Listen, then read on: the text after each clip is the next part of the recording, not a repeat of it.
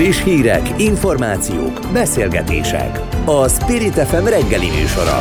Indítsa velünk a napot, hogy képben legyen. A mikrofonnál Vogyarák Anikó. 7 óra 6 perc van, szép jó reggelt kívánok mindenkinek a szerkesztő Hazafi Zsolt nevében is. Március 23-a van csütörtök, és az emőkéket köszöntjük, illetve azokat, akik ma ünneplik a születésnapjukat.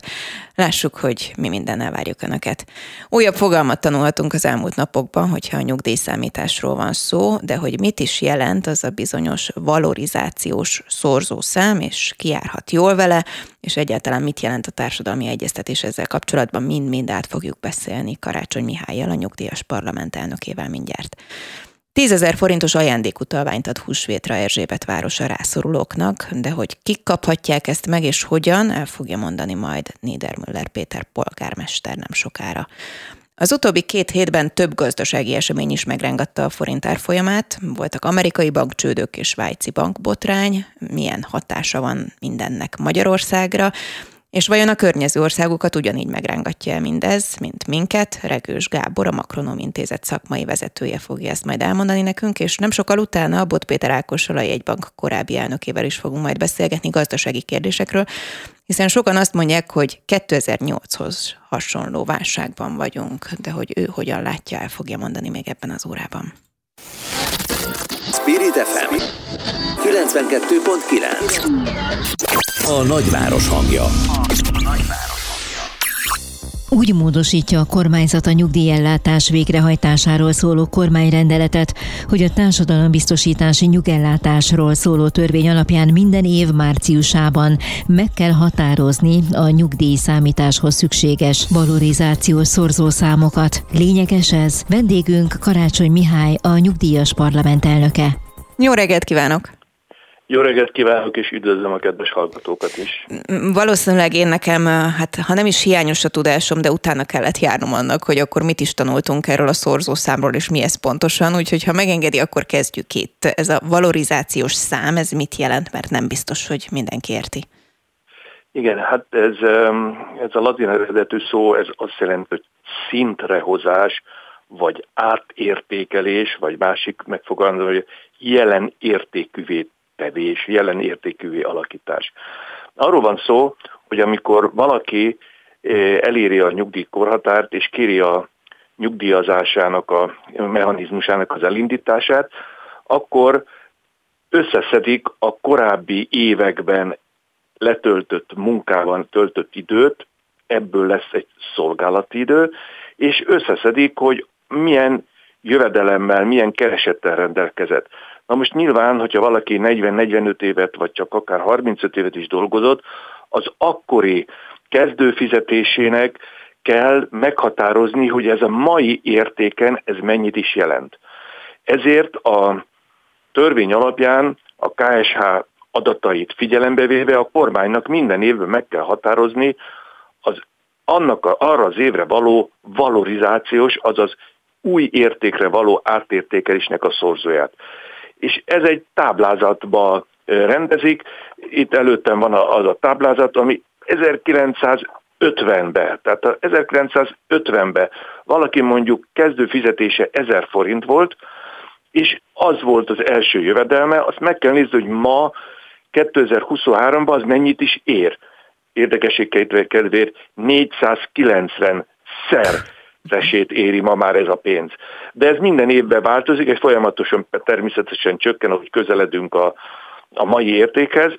Ezért azt nézik meg, hogy a tavalyi átlagkereset, nemzetgazdasági átlagkereset mennyivel haladta meg a tavaly előttit, és ez egy hányados, ennek a hányadosnak az értéke 17,5, tehát az azt jelenti, hogy a 21-ben 2021-ben kapott pénzed 22-ben 17,5%-kal többet ér. És ez egy valorizációs szorzó, nagyon egyszerű, egy számlálóba beírják a tavalyi összeget, a nevezőbe beírják a tavaly előtti összeget, és ennek a hányadosa ez a valorizációs szorzó. Tehát egy nagyon egy művelet fejben is jóformán elvégezhető, ez jelenti a valorizációs szorzó, és így minden évben, a minden évben megkeresett jövedelmedet, vagy jövedelmét a kedves idős honfitársunknak, fölszorozzák ezzel, és így kapják meg, hogy na hát akkor te most, amikor elmész nyugdíjadba, nyugdíjba, az életed során keresett pénz, az mennyit is ér. És ebből számolják ki, hogy akkor mennyi lesz a nyugdíjad. Ami nekünk furcsa volt és meglepő volt, Először nagyon örültünk, mert azt a hírt hallottuk, hogy társadalmi vitára bocsátanak egy lényeges kérdést. Ó, mindenki lapozta a újságokat, meg a közlönyöket, meg a, a honlapokat, és a legnagyobb megdöbbenésünkre, hát ez került társadalmi vitára. Itt van előttem, ez kettő sor. Kettő sorban áll. Azt mondja az egyik sor, hogy milyen felhatalmazás alapján, milyen kötelezettség alapján a kormány mit tett, második sor, hogy mennyi ez a valorizációs szorzó. Pont, harmadik sor, Orbán Viktor SK. Na most ezen nagyon meglepődtünk, hogy ezt társadalmi vitára bocsátani, hogy egy számláló per nevezőnek mennyi az eredménye, ezen, ezen lehet vitatkozni. Hát ez, ez olyan, mint a Pitagorász tétel. Hát a Pitagorász tétel társadalmi vitára bocsátani, szóval itt, itt nem nagyon értettük a dolgot, aztán nagyon erőltettük magunkat, és akkor, akkor rájöttünk egy dologra, hogy hát igazából az a társadalmi vita tétje, hogyha ezt mondtam, a számláló nevezőnek a műveletét elvégezzük, akkor 17,5, és utána még van még vagy 7 szám, ami a tizedes vesző után még következik. Hát nyilván itt a kerekítés, és akkor azt kell eldönteni, hogy a négyest most fölfelé vagy lefelé kerekítjük, a nyolcast fölfelé. Hát ugye ezen, mi ezen nagyon-nagyon csalódtunk, és azt gondoltunk, hogy visszaéltek ezzel a, ezzel a társadalomnak fontos eseménnyel, tehát olyan neveznek társadalmi vitának, ami, ami egy matematikai egyszerű képlet. Úgyhogy így, így néz ez ki, és hogy ugye, ha már akkor beszéltünk számokról, talán elmondhatjuk, hogy 2022. január és december között az átlag kereset az 515 ezer forint volt. Egy évvel megelőzően, 2021-ben, január és december között az átlagkereset 438 ezer forint volt. Na a kettőnek a hányadosa az a 17,5. Ezért, aki most beadja a nyugdíjkérelmét, az azzal számolhat, hogy a 2022-es évben mutatott összeget meg kell szorozni 1,175 ezreddel. És akkor ez ad egy számot, és akkor hát mindenféle összeadással, kiadással megkapja, hogy mennyi lesz ő neki a nyugdíja. Picit álljunk meg itt a vita nem vita kérdésnél. Miről lehetett volna ön szerint vitázni, és akkor ezek szerint ez csak egy ilyen látszat tevékenység a kormány részéről? Hát csalódást okozott. Mi szerintünk nagyon sok mindenről lehetett volna vitázni. Például, hogy ne menjünk messze, minden kedves idős kollega tudja, hogy januártól 15%-kal emelték meg a nyugdíjakat. Zárójelbe jegyzem meg, 25-27 százalék között van az infláció jelenleg. Tehát 15-tel emelték meg, januárba, februárba, márciusban már megkaptuk ezt a magasabb díjat, miközben elmegyünk a boltba, és azt tapasztaljuk, hogy 26-27 százalék az átlagos infláció, és akkor ezek, ezen belül pedig az élelmiszerek 40, 45 százalék fölött, a gyógyszerek, stb. stb. Tehát lehetett volna vitatkozni, hogy a nyugdíjasok hitelezzenek-e a kormánynak, azaz 15%-kal többet adtam, igaz, hogy 27-tel többet kell fizetned, vagy emeljük meg most egy magasabb összegre, és akkor a nyugdíjas az a, a szolgáltatást, azt az árut, amit megvásárol, azt nem érzi ennek a, a óriási szakadékot a kettő között. Lehetett volna erről vitatkozni. Lehetett volna arról vitatkozni, hogy tavaly azaz 2022-ben összességében 14%-kal emelték meg a nyugdíjakat. Ez nagyszerű, 14%. Igen ám, de amikor lezártuk az évet, a tavalyi évet, akkor az lett a vége, hogy 15,2 lett az infláció. Tehát ott mi nagyon hiányoljuk azt az 1,2%-os különbséget.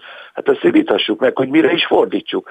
Hát az volt a, a törvény előírás, hogy az inflációnak megfelelően emeljük a nyugdíjat. Mint mondtam, 15,2 az infláció, és 14-et kaptak a nyugdíjasok.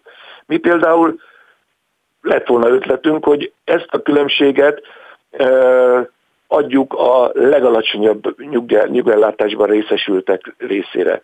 Tehát, hogy, hogy azok, akik a legjobban megszenvedik ezt az inflációt, azok számára egy kis szintrehozást mi ezt mhm. nagyon el tudtunk volna képzelni.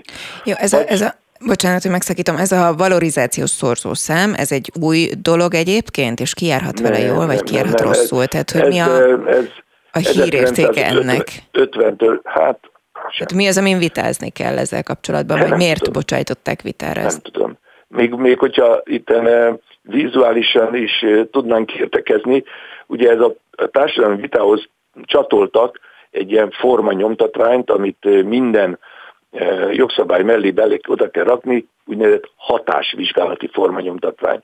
Ez egy két oldal, rengeteg rovattal, ezt ki kell tölteni. A hatásvizsgálatban van egy nagyon érdekes dolog, minden rovat 0 0 0 0 0, mert hát, mert hát ezért egy osztáson, de van egy nagyon érdekes rovata, az, hogy a hatásvizsgálat elkészítésére fordított idő. Három óra. Ez van leírva. Három óra alatt kell egy ötödikes általános iskolás feladatra eh, biztosítani az embereknek. Szóval ez is látszik, hogy ez, ez egy kicsit abszurd, illetve mint hogyha visszaéltek volna ezzel a egyébként nagyon jó dologgal, hogy a jogszabályokat az érintettekkel meg kell vitatni. Itt most ez egy, hát ez olyan furcsa dolog volt, hogy egy osztás eredményét kijövő számot kellene vitatni, ez azt hiszem, hogy csalódást keltett bennünk. Karácsony Mihály, a nyugdíjas parlamentelnöke, nagyon szépen köszönöm, hogy a rendelkezésünkre állt. Szép napot! Köszönöm az érdeklődést! Spirit FM 92.9 A nagyváros hangja. Az Erzsébetvárosi önkormányzat 10 ezer forintos ajándék utalványt ad húsvét alkalmából a rászorultaknak, így az időseknek, a gyermekes családoknak, a megváltozott munkaképességűeknek és a fogyatékossággal élők számára. Niedermüller Péter polgármester a vendégünk. Jó reggelt kívánok! Jó reggelt kívánok! Ki és mi alapján kaphat ilyen támogatást? Hát alapvetően azok a Erzsébet városi polgárok kaphatnak ilyen támogatást, akik vagy az anyagi helyzetük okán eh, vannak rászorulva eh, arra, hogy valami támogatást kapjanak, vagy pedig eh, az egészségi állapotuk, nincsen munkájuk, csökkent a munkaképességük. Tehát akik olyan emberek, akiket az önkormányzat rászorulóknak tekint, abban a tekintetben, hogy egy ilyen egyszeri támogatást adhassunk nekik. Ők már eleve bent vannak a rendszerben, és akkor az önkormányzat ez alapján, nem tudom, osztja ki ezt a támogatást, vagy jelentkezhetnek újak is? Tehát hogyan működik ez a támogatás? Mind a kettő.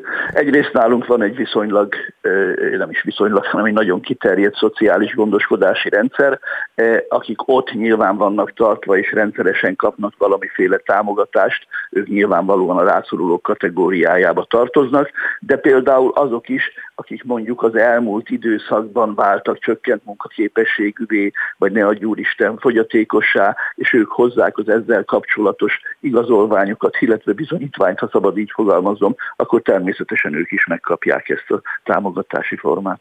Körülbelül hány embert érint ez? Hát én azt gondolom, hogy ez több ezer embert, 10-12 ezer embert egészen biztosan érinteni fog, hiszen az utóbbi időben sajnos érezhetően, nagyon is jól érezhetően növekszik a szegénységnek, az elszegényedésnek a veszélye, és ez ma már például a sok gyerekes családokat teljes mértékben érinti. No igen, a gyermekes családokról nem beszéltünk. Ők hogyan jogosultak erre a támogatásra, és mely családok? Hát Ugye a gyerekes családok mindannyian részesülhetnek ebben a kedvezményben. Nálunk van egy fajta ilyen a támogatások elérését szolgáló határ, ez egyes esetekben 163 ezer forint, más esetekben 147 ezer forint, ha mind a ketten dolgoznak. Tehát azok a családok, amelyek ezt az egyfőre első jövedelmet nem érik el, azok természetesen mindannyian jogosultak ilyen támogatásra, és hát ön is tudja, a hallgatók is tudják, én is tudom, hogy a gyerekes családok különösen érintve vannak ebben, az, ebben a mostani nehéz időszakban, eh, hiszen Európában sehol máshol nem nő annyira eh, az élelmiszernek az ára, mint Magyarországon, és hát tudjuk, hogy a szabad kicsit viccesen fogalmaznom, a gyerekek szeretnek enni is például. Ez egy utalvány, ugye, amiről szó van, amit elköthetnek majd az egyik áruházban, hogyha jól tudom. Hogyan vehetőek át ezek az utalványok? Ezeket személyesen veszik át azok, akik jelentkeznek, akik jogosultak érte.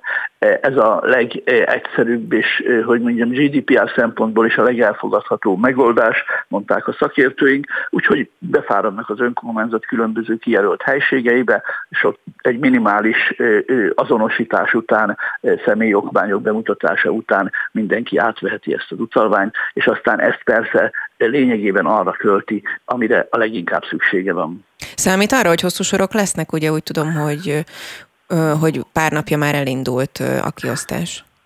Igen, elindult, hosszú sorok nincsenek, mert igyekeztünk több helyszínt is biztosítani, de hát azért arra készülni kell, hogy egy-két percet esetleg várni kell, hiszen egy időben oda mehetnek többen is, de hát mivel lényegében egész nap folyik az osztás, és mégis még egyszer mondom, több helyen is, ezért arra, hogy hosszasan sorba kelljen állni, arra nem számítok.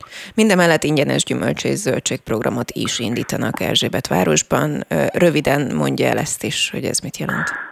Ugye ez is egy nagyon fontos kezdeményezés az önkormányzatnak, hiszen azt látjuk, eh, hogy a gyerekek ugye elsősorban az óvodásokról van szó, iskolásokról, eh, de azok is, akik mondjuk szociális ellátás keretében kapnak eh, közétkeztetést, ott nagyon nehéz biztosítani azt, hogy mindenki legalább hetente egyszer gyümölcshöz vagy zöldséghez jusson, hiszen ez az, ami leginkább hogy mondjam, luxuscikk még számít sajnos ma már Magyarországon, és éppen ezért döntöttünk úgy, hogy létrehozunk erre egy ilyen támogatási formát, hogy az óvodás gyerekek egy héten egyszer friss zöldséghez, gyümölcshöz fognak jutni, a közétkeztetésen túl, tehát nem a közétkeztetés keretében, hanem azon túl plusz szolgáltatásként, és ez a családoknak, a gyerekeknek ismét egy ingyenes szolgáltatásunk. Az utóbbi időben attól volt azért hangos a sajtó, hogy az önkormányzatok nehéz helyzetben vannak, nehéz anyagi helyzetben, no de pláne az ellenzéki önkormányzatok hangoztatták ezt. Önök most milyen helyzetben vannak, és hogy van erre pénz? Egyáltalán mennyibe kerül ez a két program? Hát itt az, hogy az önkormányzatok, és beszéljek csak a saját önkormányzatunkról, az Erzsébet városi önkormányzat nehéz anyagi helyzetben van, az nem is kérdés. De innentől fogva az a kérdés, hogy milyen prioritásaink vannak a költségvetés összeállításakor. És nekünk az egyik alapvető prioritásunk az az, hogy azok az emberek, akik támogatásra szorulnak, akik rászorulók, akik nehéz helyzetben vannak, akármilyen oknál fogva, azokat szeretnénk, ha éreznénk, hogy ők is a közösség tagjai. És ezért vannak a támogatások. Itt nem csak egyszerűen a pénzről van szó, hanem arról a kifejezett szándékról, hogy Erzsébet városban mindenki érezhesse azt, hogyha nehéz helyzetbe kerül, akkor számíthat a szolidaritásra, számíthat az önkormányzatra, számíthat a támogatásra. Ezek persze súlyos pénzek, az, a zöldség és gyümölcs ö, ö, osztás az körülbelül olyan 6 millió forintos összeg, a másik az pedig, hát hogyha beszorozzuk a tízezret tízezerrel, akkor már magában is egy magas szám jön ki. Tehát ez természetesen pénzbe kerül, de még egyszer mondom, nekünk az a feladatunk, hogy ezt a pénzt olyan módon ö, ö, hozzuk, vagy teremtsük elő, ö, hogy ezek az emberek érezhessék azt, hogy ez valóban támogatás, és akkor nyilván ezt az összeget máshol meg, ö, meg kell spórolni, el kell venni máshonnan. Ha megengedi, végszóra beszéljünk egy másik fontos témáról is, a szakrendelőkről, hiszen erről is szóltak a hírek, hogy több önkormányzat elutasítja a szakrendelők államosítását. Erzsébet városban mi a helyzet? Ugye Erzsébet városnak önálló szakrendelője nincs, nekünk Terézvárossal közösen van szakrendelőnk, a hatodik kerülettel, a Soproni polgármester úrral a napokban beszéltem, teljes az egyetértés közöttünk, hogy nem adjuk vissza ezt a szakrendelőt, nem is értem, hogy miért, len, miért gondolja bárki is, hogy attól jobb lenne a szakellátás, hogyha állami kézbe kerülnének a szakrendelők, úgyhogy mi a leghatározottabban elutasítjuk ezt a kezdeményezést. Sok pénzt öltünk bele, és egyáltalán az a tapasztalatunk, hogy minden, ami állami kézbe kerül, annak a minősége rosszabb lesz, mint előzőleg volt. Hogyan győzik akkor a szakrendelőnek az ellátását vagy fenntartását? Nem félnek attól, hogy amelyek nem lesznek államosítva, ott hát azért szoktuk látni, hogy esetleg valamilyen intézkedés kapcsán nehezebb helyzetbe kerülnek, mondjuk az önkormányzatok a szakrendelők kapcsán is? Hát én ennél rosszabbra is fel vagyok készülve, tehát az is lehet, hogy erőszakkal is el fogják venni. Ugye ebben a pillanatban arról kellett nyilatkozni, hogy vissza kívánjuk-e adni, vagy sem. Nyilván azt nyilatkoztuk, hogy nem kívánjuk vissza, de felhívom a figyelmet arra, hogy nagyon sok olyan kormánypárti önkormányzat is van, Fideszes vezetésű önkormányzat is van, amely szintén azt mondta, hogy nem adja vissza a szakrendelőt, mert tényleg egyszerűen nincsen rá racionális indok, hogy miért kellene a szakrendelőket államosítani. Úgyhogy én azt gondolom, hogy valószínűleg ha, e körül megint politikai harc lesz, de azt is gondolom, hogy ezt a politikai harcot meg kell vívni. Igen, kívülről, hogyha a civil nézi ezt, akkor nem biztos, hogy érti, hogy hát miért nem egyszerűbb az önkormányzatnak visszaadni, hiszen akkor ezzel nincsen költsége, és biztos majd az egészségügyi ellátás színvonala javulhatna. Erre mit tud válaszolni? Hát az, hogy aki Magyarországon azt gondolja, eh, hogy az egészségügyi ellátás színvonal attól javul, hogy az állami kézbe kerül, az szerintem nem ismeri a magyar egészségügynek a helyzetét. A magyar egészségügy helyzete arról szól, eh, hogy folyamatosan napról napra romlik, nincs olyan polgár ebben az országban, aki hogyha az állami egészségügyel kapcsolatba került, akkor ne lesújtó véleményen lenne róla. Nincs egyetlen egy semmiféle olyan tapasztalat, amelyik azt mondja, hogy ha állami kézbe kerül az egészségügy, szakrendelő vagy bármi, attól jobban fog működni. Nem, sajnos pont az ellenkezője igaz, attól rosszabbul működik. Úgyhogy éppen ezért is harcolunk azért, mert azt gondoljuk, meg vagyunk győződve arról, hogy az önkormányzati kezelésben lévő egészségügyi ellátás ellátás, szakrendelőhálózat az magasabb színvonalon tud működni, mint állami kézben. Hogyha kvázi ugye az utóbbi időben megszokott, hogy mondjuk egy-két óra alatt akár rendeletet hoznak ezzel kapcsolatban, és úgy dönt a kormányzat, hogy már pedig ezt elveszi, meg tudják-e akadályozni, vagy egyáltalán mi lehet a háttere ennek? Nézze, ugye ez a kormány úgy működik tényleg, hogy este 23 óra 55 perckor szokták beadni azokat a törvényeket, vagy törvényjavaslatokat, amelyek a legzűrösebbek, ha szabad így fogalmaznom. Én azt gondolom, amennyire ismerem polgármestertársaimnak a meggyőződését, nyilvánvalóan folytatni fogjuk akkor jogi eszközökkel, politikai eszközökkel ezt a vitát, vagy ezt a harcot, hogy az előfogalmaztam, mert még egyszer mondom, itt nem egyszerűen presztis kérdésről van szó, hanem arról, hogy az állami kézben lévő egészség egészségügy az a polgároknak, az embereknek, az itt élő lakóknak az, az egészségügyi ellátásnak a minőségét fogja rombolni, és ezt egyszerűen nem engedhetjük meg magunknak. Niedermüller Péter, Erzsébet város polgármestere, köszönöm, hogy a rendelkezésünkre állt. Szép napot! Én köszönöm szépen! Friss hírek, információk, beszélgetések. A Spirit FM reggeli műsora. Indítsa velünk a napot, hogy képben legyen. A műsorvezető Vogyerák Anikó. Az utóbbi két hétben több gazdasági esemény is megrángatta a forint árfolyamát, így az amerikai bankcsődök, illetve a svájci bankpánik. De hogy miért is alakult ez ki, a választ Regős Gábor, a Makronom Intézet szakmai vezetőjétől reméljük.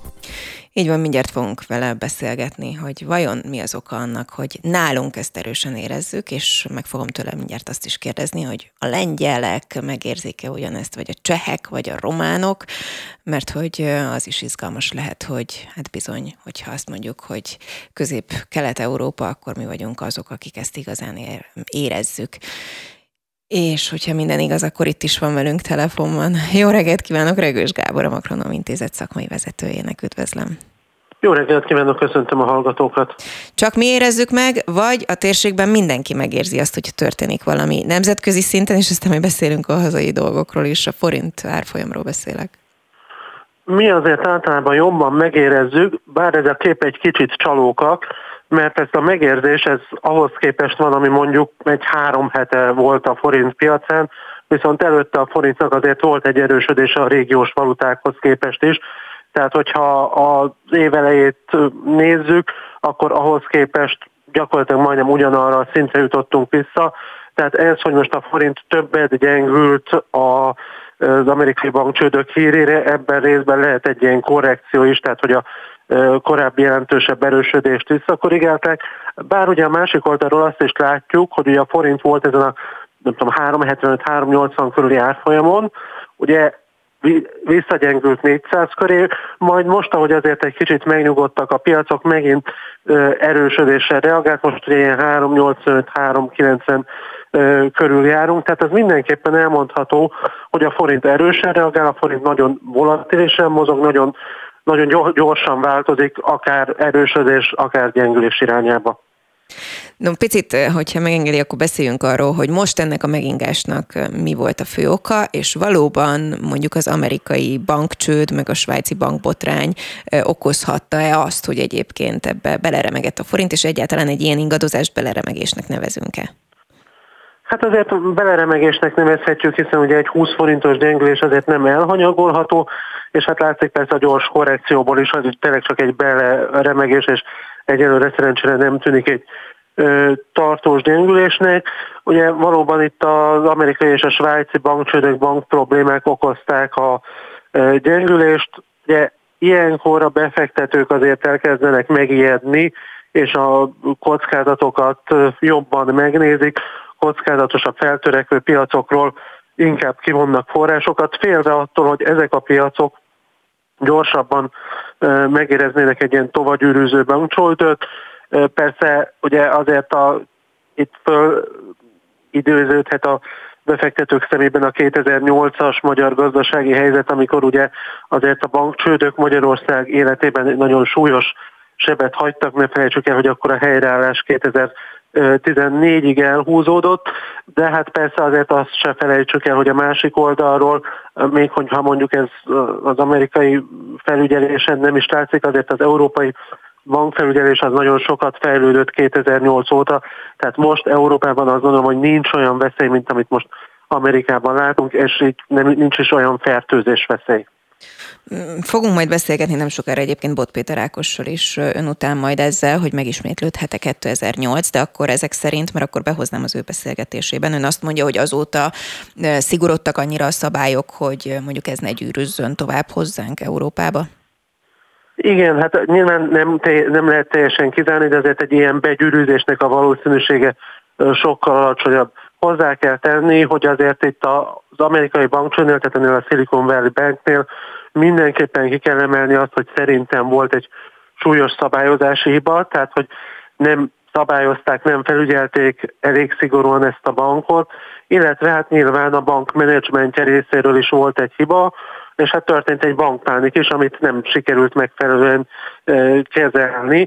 Nyilván a bankpánikot azt azért előidézték olyan dolgok, hogy a befektetők is tudták, hogy itt azért baj van a vezetés füle mögött, itt ugye kiderültek dolgok, de hát ezt a svájci bankhoz is elhozhatjuk példának, hogy ott is ugye hullottak ki folyamatosan a csontvázak a szekrényből. Mondjuk ott azért a svájci jegybank ugye gyorsan közbelépett, tehát ott nem történt akkora gond, de hát ott ugye már a banknál korábban is folyamatos problémák voltak. Igen, szerintem, hogyha először olvasta a híreket valaki, aki mondjuk nem pénzügyi szakértő, akkor már az is furcsa lehet, hogy hát Amerikában ezek a szabályozási hibák előfordulhatnak, hiszen azt gondolnánk, hogy ott azért így a bank szektornak komolyabb hagyományai vannak. No, de pláne mikor a svájci híreket hallották, hát a Svájc talán a leghíresebb szerintem a civilek körében a bank szektorról, meg hogy mindenki oda viszi a pénzét. Mennyire ijesztőek szakemberként ezek a hírek? Így van, hát ugye pont, hogy Svájcról jobban feltételeztük, hogy ebből a szempontból egy biztonságos ország. Hát ezért az Egyesült Államokban ezeket a felügyeleti szabályokat lazították az elmúlt években. Ugye létezik egy, a bankoknak egy olyan kategóriája, amit úgy hívunk, hogy rendszer szinten fontos bankok. Ezek olyan bankok, amelyekről azt feltételezik, hogy ha bedőlnek, akkor az a rendszerben szétterjed, és az egész rendszert be tudja dönteni. Na most ez a Silicon Valley Bank 16. bankként már nem tartozott ebbe a kategóriába, tehát nem is felügyelték olyan szigorúan, nem kellett például stresszteszteket végrehajtani, hogy a stresszteszt az azt jelenti, hogy végrehajtanak ilyen számítógépes szimulációkat, hogyha ilyen meg olyan események bekövetkeznek, azt kibírja a bank. Na ezen lesz mentesítették, hát a jelek szerint nem kellett volna, itt ugye be is ígérték a szabályozás változtatását. Svájcban ugye valóban, hogyha nem olvasunk híreket, mert pedig hát nyilván nem biztos, hogy mindenki a svájci bankhíreket olvassa, akkor azért meglepő lehet, hogy egy svájci bank hogy képes bedölni. Hát azért igen, itt, itt voltak olyan pénzköltések, amiket nem, nem biztos, hogy kellett volna lenni, tartósan veszteséget termelt a bank, tehát nem mondom, hogy ez ennél a banknál teljesen meglepő, egy svájci banknál azért valóban meglepő. No, tud-e bármilyen tanácsot adni azoknak, akik mondjuk külföldre terveznek menni, akár mondjuk nyáron, hogy mennyire kell figyelni, vagy mikor kell váltani? Egyébként elárulom, hogy én négy egész napot tudtam idén pihenni. Most előző nap dölt be nyilvánvalóan a forint, és itthon vagyok, úgyhogy helyre állt, tehát én nagyon jól időzítek. Tehát azon túl, hogy azt figyeljék, hogy én mikor utazom, mert minden alkalommal így van, és kerüljék el azt az időpontot, mire figyeljen az, és mikor váltson. Igen, hát úgy tűnik, hogy ez egy hasznosabb tanács, mint amit én adni tudok. Ugye azért egy árfolyamat mindig nehéz előreérezni, tehát ugye az árfolyam az nagyon sokszor arra reagál, amilyen váratlan esemény. Ami nem váratlan esemény, ezt általában a piac már beárazza, tehát egy árfolyamban megjelennek a várakozások. Nyilván most van egy ilyen volatilisebb időszak, azt gondolom, hogyha arra tudunk számítani, hogy megnyugszik a piac, akkor a forint tud erősödni. Persze ez nem biztos, hogy ma, holnap megtörténik, de mondjuk így viszonylag hosszabb távon. Ugye viszont, amit kockázatot jelent, az egyrészt a magyar makrogazdasági adatok, másrészt pedig az uniós forrásoknak a kérdése, nyilván egymással ezek össze is függenek, tehát hogyha bejönnek az uniós források ténylegesen nem csak megállapodás szintjén, az ugye tudja erősíteni a forintot, egyrészt ténylegesen ugye a keresletkínálati oldalon, másrészt pedig a várakozások oldalán, pszichológiai oldalon, ha viszont ezek késnek, akkor az gyengítőleg tudhatni, tehát nyilván ezt előrejelezni azért nehéz. Akkor csak annyit mondja, hogy körülbelül mi lehet ön szerint ez az euró árfolyam, ami már reális, vagy, vagy normális, vagy nem tudom, hogy hogy fogalmazzunk, mert mégsem hát 400 forint. Igen, sajnos mindig az a reális, amit a piac mond. Most ugye ilyen 385-390 körül járunk. Én mondjuk szeretnék egy 380-nál erősebbet látni megint csak. Nem mondom, hogy ez kizárt. Tehát akár ehhez vissza is térhet. Akkor legalább ezt figyelje az, aki esetleg tudja. Regős Gábor, a Makronom Intézet szakmai vezetője. Nagyon köszönöm, hogy rendelkezésre. Köszönöm rá. szépen.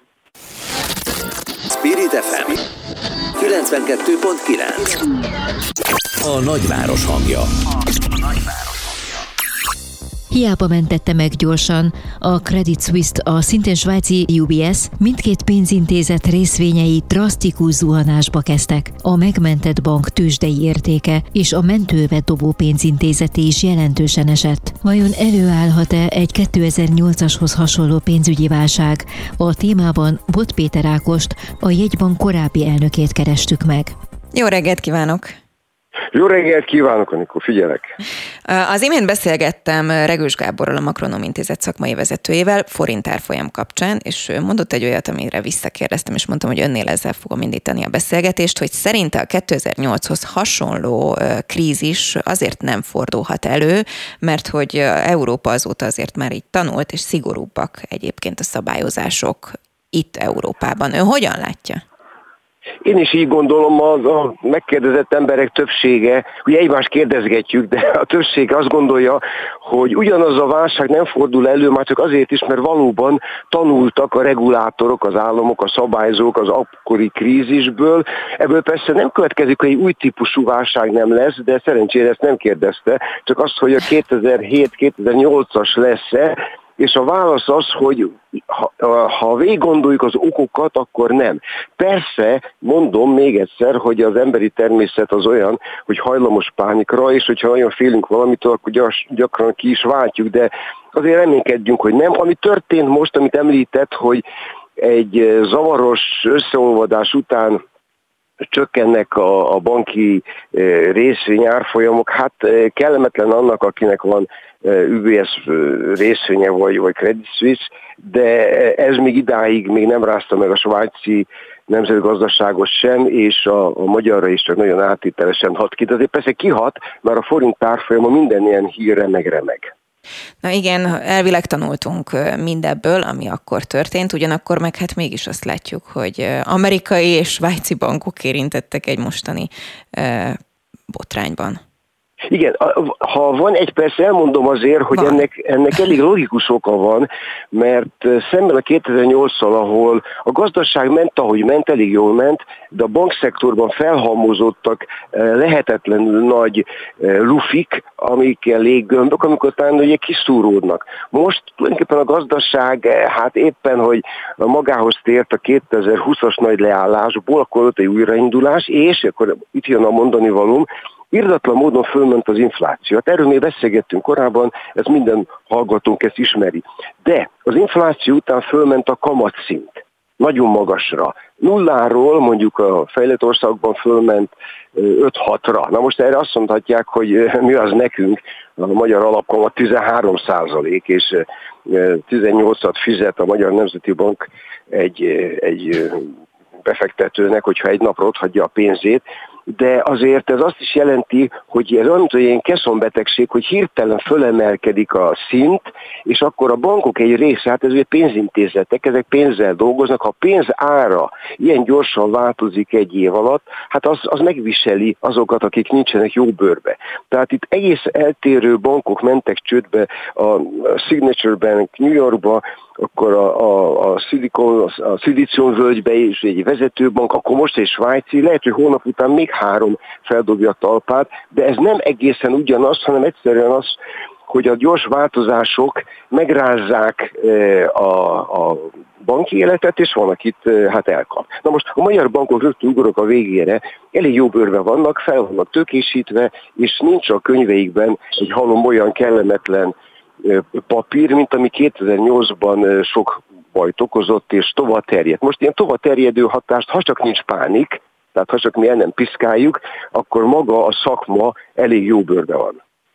Ez, ezt jelenti ez az új típusú ö, probléma, amiről beszélt az elején?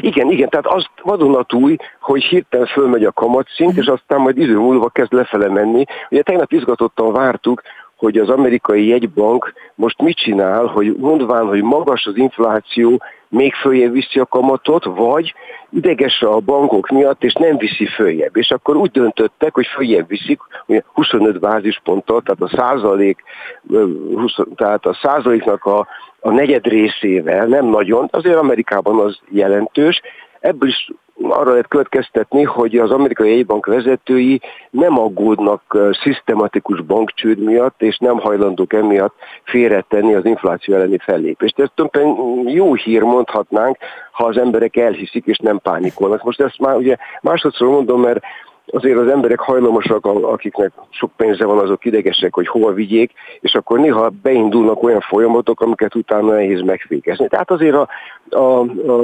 költségvetések mindenhol ugrottak, Amerikában is a betétbiztosítást gyorsan egy nap alatt kiterjesztették azokra is, akikre egyébként az alapszabály szerint nem vonatkozott volna. Ez, ez nyugtatás, ez megnyugtatja az embereket, hogy nyugi, ne vedd ki a pénzed, ne vidd a szalmazsákba, vagy mit tudom én, készpénzbe ne halmozd fel, vagy ne fussál aranyat venni, mert nincs baj akkor a, a pénzintézeti rendszerben. Hát és ne fussál Svájcba most leginkább.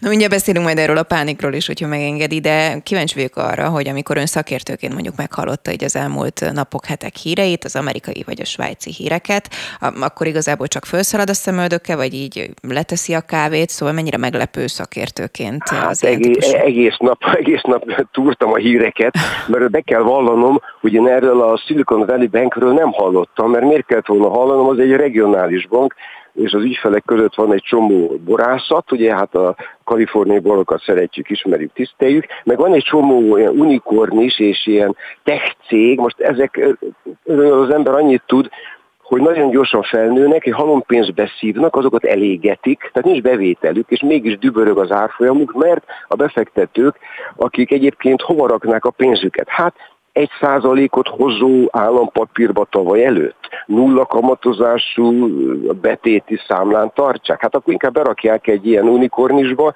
amelyik ha befut, és lesz belőle egy ilyen Alibaba méretű óriási cég, vagy akkor ugye ők dúsgazdag emberek lesznek. Na most ezek elég speciális emberek, és az első hírre kiveszik a pénzüket, plusz elkezdték égetni a pénzüket, mert, mert még nem volt bevételük, és közben, tehát a lényeg az, hogy ez a bank speciális okok miatt ment csődbe. Na most a, a, a, a svájci eset az más, az már évek óta figyelem, az tele van nagyon zaftos plegykákkal. Tehát az egy olyan összedőlés, ami nem most, követke, mondjam, most következett be, de nem most dőlt el a, a torony, csak most puffant a földön, mert hát a vezetői körben voltak botrányok, akkor nagyon furcsa kötvényekbe raktak be, pénzmosási vád merült föl, mindenfajta vezetői visszaélések, tehát egy, egy Svájc, Svájc, de ott is előfordulnak bajok. Na most ezt a zavaros bankot átvette a konkurens, amíg megemészti, mint egy ilyen piton lenyel egy, egy másik állatot, azért az egy kis idő, és most hát a senyived mind a kettőnek a, a részvényárfolyam. Hát ez engem őszintén szólva, miután nekem ilyen részvényem, azt hiszem nincs, úgyhogy nem annyira izgat. Az izgat, hogy sikerült-e kiszerelni ezt a bajt a svájci bankrendszerből. Hát a svájci állam benyújt a zsebébe, és azért egy 9-10 milliárd svájci frankot oda tett, hogy ha fellépne valami veszteség, akkor abból finanszírozzák. Tehát az adófizető azért érintve van, de azért ez, ez nem 2008 a méretét tekintve. No, egyáltalán ezt lehet láncreakciónak hívni, mert ahogy elmondja, úgy tűnik, hogy két más típusú problémáról van igen, szó. Igen, igen. A lánc, lánc akkor van, hogyha az emberek összekapcsolják a fejükbe, és sokat kérdezik, úgyhogy most mi hozzáteszünk. Most csinálom meg a láncreakciót. Most csináljuk, igen. igen. De én azért elmondom, és nem ők hivatalban, annak ellenére az ember ilyenkor mindig azt mondja, amit gondol, amit gondol, hogy hát ott vannak a, a költségvetések mögötte. Ott van a jegybank. Az Európai Központi Bank például ugye lefedezi ezeket a nagy európai cégeket. Mi sajnos nem vagyunk benne a bankunióban, Magyarország, tehát én azért kicsit nyugodtabb lennék, hogyha az OTP meg a egyéb nagy bankok fölött nem csak csupán a Magyar Állam és a Magyar Nemzeti Bank bábáskodna, hanem ott lenne az Európai Központi Banka mérhetetlen sok pénzével. De hát ez most nincs meg, ez, ez egy hazai belső történet, ezt most hagyjuk. Jobb lenne azért, hogyha ha bent lennénk, mert például senki se aggódik egy cseh vagy szlovák bankválság miatt, ugyanis Csehországban nincsen cseh bank, hanem ott vannak ezek a nagy német és osztrák bankok, amelyek olyan strukturálisan erős nagy bankok, hogy egyébként, egyébként őket a, a Európai Központi Bank, az EKB felügyeli. Tehát én azt gondolom, hogy Európa rendben van, de persze most ezt, ezt elmondtam 2008-ban is, amikor megkérdezték, hogy van-e Magyarországon olyan furcsa aktíva, ami Amerikában kiváltotta a válságot, és mondtuk őszintén, hogy hát nincs, hát az amerikai eh, lakáspapírokkal itt a Budapest Bank vagy a OTP az nem kereskedett. Hát azért ennek ellenére átjött az óceánon a Bibi, és ugye a Magyar Nemzeti banknak is kamatot kellett emelnie, a magyar államnak gondot okozott a kötvénykibocsátás, végül az a, hát a valuta alaphoz kellett fordulni az akkori kormánynak. Szóval sok minden előfordulhat még az év második felében, de most itt márciusban egy szép napsütéses napon beszélve, én azt gondolom, hogy kilátások egészen mások. Hát persze az élet tele van izgalmakkal, és még vehet egy olyan fordulatot a külvilág, amiről nem tudunk. Én például el tudom képzelni, hogy egy halom kínai bank is összedől, nem emiatt, tehát csak éppen, hogy összedől, talán azért őket is érinti a kamatemelkedési hullám. Mert hát végül is a bankszektor pénzzel dolgozik, és a pénz ára, a pénz értéke változik ilyen drasztikusan, az megviseli a szektort, megviseli a ügyfeleit, a háztartásokat és a cégeket. Tehát kell egy kis idő, hogy visszarendeződjön a világ. 20 éve gondolom, hogy visszaáll az infláció a normális szintre, és akkor ez egy, ez egy múló epizód. Ha, ha, ha, ha nem, akkor majd megint beszélgetünk róla, hogy mi történt közben, amiről most itt március végén még nem tudunk. Jó, jó, akkor miért remeged bele ebbe a forint? Na most a forint az nagyon furcsa egyensúlyban van, ugyanis a, a, forint az egy, egy először levegő valuta, tehát a, a levegő valuta lebeg, a, ez a természete. A cseh korona nem lebeg annyira, mert a cseh gazdaság kiegyensúlyozottabb, és az államháztartási hiányok nagyon kicsi, és a magyar már sokkal kisebb, ritkán lépnek ki a piacra, nem kell annyit fölvenni, és nagyon izgalmas, hogy hogyan ítélik meg a cseh gazdaság helyzetét, mert, mert azt mondják, hogy jó, az egy A kategóriájú. A magyar gazdaság megítélése B kategória. Hát az a legrosszabb, de nem A. És akkor emiatt a Magyar Nemzeti Banknak nagyon magasan kell tartani a kamatszintet, akkor ide jönnek a pénzek, és ezek, hogy bejövő pénzek, ugye valaki dollárért, euróért forintot vesz, elég magasan tartja, hát magasan, hát relatíve stabilan tartja a forintot. De azért ez, ez, ez egy nagyon furcsa egyensúly, mert ez az kell, hogy izgatlan magas legyen a kamatszint. Na most, a kamatszint magas, ez feltűnik a vállalkozóknak, a kormánynak, mindenkinek. A kormány elkezd üzengetni, hogy hé, túl magas a kamatszinted. Ezt elmondta a miniszterelnök is, hogy másképp gondolják el a infláció elleni fellépés, mint az MNB elmondta, volt MNB-s alelnök, aki közben miniszter lett, és fejlesztési miniszter, és sürgeti a MNB-t, hogy vigye el a kamatot. Ha az MNB levinné a kamatot, a forint ö, gyengülne. Ezért nem akarja levinni, nem is tudja, nem is meri. De azért ez egy kellemetlen egyensúly, mert ez a magyar 13%-os alapkamat, ez kétszeres a cseh alapkamatnak. Na most ez azért versenyhátrány Magyarországon a vállalatok számára. Szóval nem vagyunk annyira klassz helyzetben, de ez egy bizonyos egyensúlyi pont, amiből ki lehet billenni, például, hogyha nagyon megbomlik az együttműködés a Nemzeti Bank és a kormány között. Na, erre voltak utaló jelek, amit az elemzők persze észrevettek, és hát ezért is a magyar eset kicsit speciális, de nem bank probléma van itt nálunk, hanem, amint említette, egy árfolyam ügy, hogy az a lebegő huf, Hát ez, ha elkezd lebegni, az, az nagyon kellemetlen tud lenni. Úgyhogy most egy kicsit stabilizálva van, de ez egy átmeneti stabilitás, és ha megkérdezi, hogy meddig tart, akkor rögtön mondom, hogy fogalmam sincs. Megfogom majd legközelebb. Volt Péter Ákos. Nagyon szépen köszönöm, hogy a rendelkezésünkre állt. Szép köszönöm napot. szépen. Viszont hallásra. Friss hírek, információk, beszélgetések. A Spirit FM reggeli műsora. Indítsa velünk a napot, hogy képben legyen. A mikrofonnál Vogyerák Anikó. 8 óra 6 perc van egész pontosan. Köszöntöm azokat, akik most csatlakoznak, és azokat is, akik már velünk vannak egy órája. Lássuk, hogy a hátralévő időre milyen témákat szerkesztett Hazafi Zsolt. Mérgezés miatt vitték sokan állatorvoshoz a kutyájukat az elmúlt hetekben. Nekem is van egyébként ilyen ismerősöm, és kiderült, hogy penészes dió okozta a megbetegedést. No, erről is fogunk majd beszélgetni, és arról is, hogy közben egyre több kutya harapásról szólnak hírek. Kevesen tudják, hogy a gazda felelőssége minden ilyen eset. Sótonyi Kata állatorvos lesz majd a vendégem, sok témánk van itt tavasszal állattartással kapcsolatban. Aztán, bár a számok alapján nőtt a tavalyi reklámbevétel, az infláció miatt viszont csökkent. A média költések több mint fele ma már a digitális médiát érintik. És a választások után jelentősen csökkentek az állami szereplők reklámköltései is, ez utóbbi gondolom nem meglepetés. Mi a helyzet a reklámpiacon? Gulyás János, a Magyar Reklámszövetség elnöke fogja majd elmondani nekünk. Hogyha valaki csillagos égboltot szeretne nézni, akkor ki kell menni a városból a fényszennyezés miatt, ez szerintem ma már köztudott. Az viszont nem, hogy a világűrben is van fényszennyezés. A sok minimű hold miatt ugyanis egyre nehezebb a csillagászok dolga. Kis László, a Magyar Csillagászati Egyesület elnöke lesz a vendégem, és ígérem, hogy ez izgalmas beszélgetés lesz mindenképpen, hiszen nagyon színesen tud mesélni ezekről a dolgokról. És az adás végén szó lesz arról is, hogy a Nemzeti Tehetségprogram idei védnöke, a ma már 19 éves Boros Misi, junior primadíjas zongoraművész, hogy kik kapnak lehetőséget a programban, mit jelent egyáltalán a fővédnökség, ezekről fog mesélni maga a művész, és kérdezzük Sándor Kovács Dórát is, a Nemzeti Tehetség Központ ügyvezetőjét.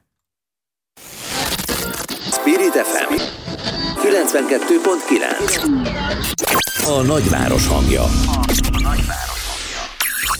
Itt a tavasz, és az utóbbi időben sűrűbben hallani kutyák által okozott harapásos balesetekről. Érdemes tudni, hogy a házi állatok tetteiért a gazdáknak kell büntetőjogilag is felelni, azonban néhány óvintézkedéssel a baleseteket meg lehet előzni. Egyáltalán a tavasz milyen kihívásokat tartogat az állattartóknak. Dr. Sótonyi Kata állatorvos, a Vizavet állatorvosi rendelő tulajdonosa a vendégünk. Jó reggelt kívánok! Jó reggelt kívánok, üdvözlöm a hallgatókat. Akkor induljunk innen. A tavasz az különleges időpont az állattartásban is? igen, most, hogy így kicsit melegebb lett az időjárás, sokkal több kutyát visznek ki a szabadba, ezáltal sokkal nagyobb az esélye, hogy a kutya esetleg elkap valami külső parazitás, megbetegedést, legyen az kullancs, polhafertőzöttség, vagy esetleg ö, szúnyogcsípés.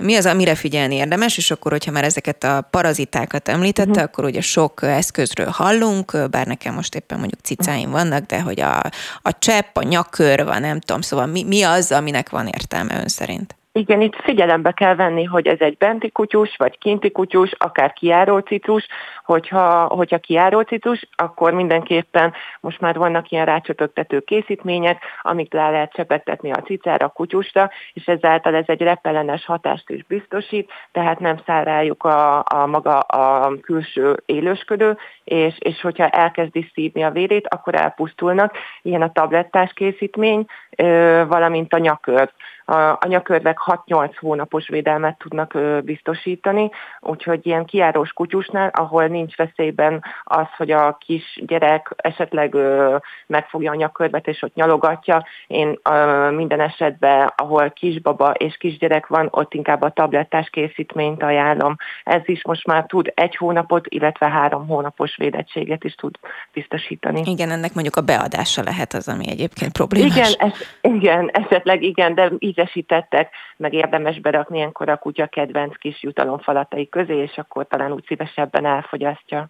Kolancsokról az utóbbi időben azért sokat hallottunk, hogy fertőzőek, hogy komoly baja lehet az állatoknak is tőle. Ő mennyire tart ettől, vagy mennyire javasolja a praxisában, hogy használjanak? Igen, és ráadásul egész évben javaslom, nem csak tavasszal, hanem sajnos télen is már nincsenek ilyen nagyon erős mínuszok, tartósan mínusz 10, mínusz 20 fok, tehát nem pusztulnak el ezek a paraziták télen sem, úgyhogy én az egész éves védekezést ajánlom, de ilyenkor meg pláne, amikor kimegyünk a kutyusokkal a szabadba nagy sétákra, babézia, lánykor, és ami a legcsúnyább dolog, hogy a kullancs át is tud mászni az emberre itthon a lakásba. Tehát, hogy a saját magunk a védelmét szempontjából is fontos, hogy a kutyusra, illetve a cicusra rakjunk olyan szert, ami előzi ezeket a parazitákat, nehogy mi is megbetegedjünk ajánlja-e azt, hogyha valaki mondjuk nem tett fel ilyet, vagy ha feltett akkor is, és mondjuk talál kullancsot, akkor szedje ki, vagy majd kiesik magától?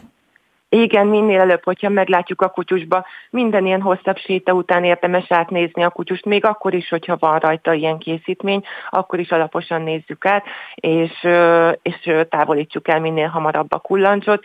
Ilyenkor én még azt is szoktam javasolni a gazdinak, hogy 72 óráig nézze a vizeletet, hogyha sötétebb, rozsdavörös színű, a lázas a kutyus, nem eszik, tehát tünete is van, így a kullancsípés után azonnal forduljon állatorvoshoz, hogy be tudja adni neki az ellenszert minél előbb, és meg tudjon menekülni a kutyus, mert nagyon sok kutyus pusztul el kullancsfertőzöttség miatt babéziában.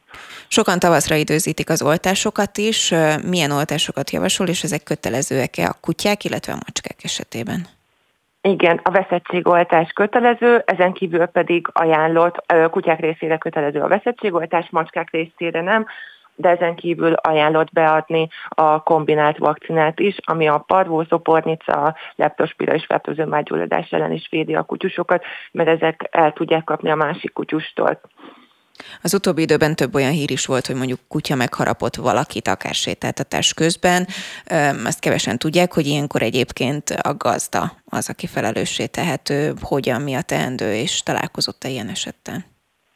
Igen, hát sokszor van akár a praxisunkban is, hogy megharap akár engem vagy az asszisztens a kutyus. Ilyenkor meg kell nézni, hogy be van-e oltva a kutyus veszettségoltással. Nem előtte szokta el... megnézni, doktor?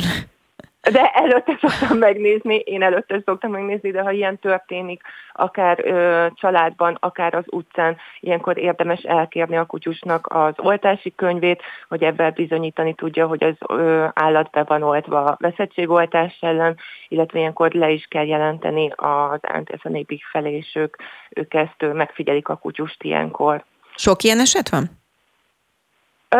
Előfordul, előfordul. Igen, ilyenkor mindenképpen igen a tulajdonos a felelős, ilyenkor vagy hát el kéne vinni szerintem egy kutyatréningre, ahol egy kutyaoktató segít ebben, hogyha, hogyha olyan a kutyus és idegeneket megtámad, illetve hát a szájkosarat akkor érdemes azért alkalmazni a pórázon kívül.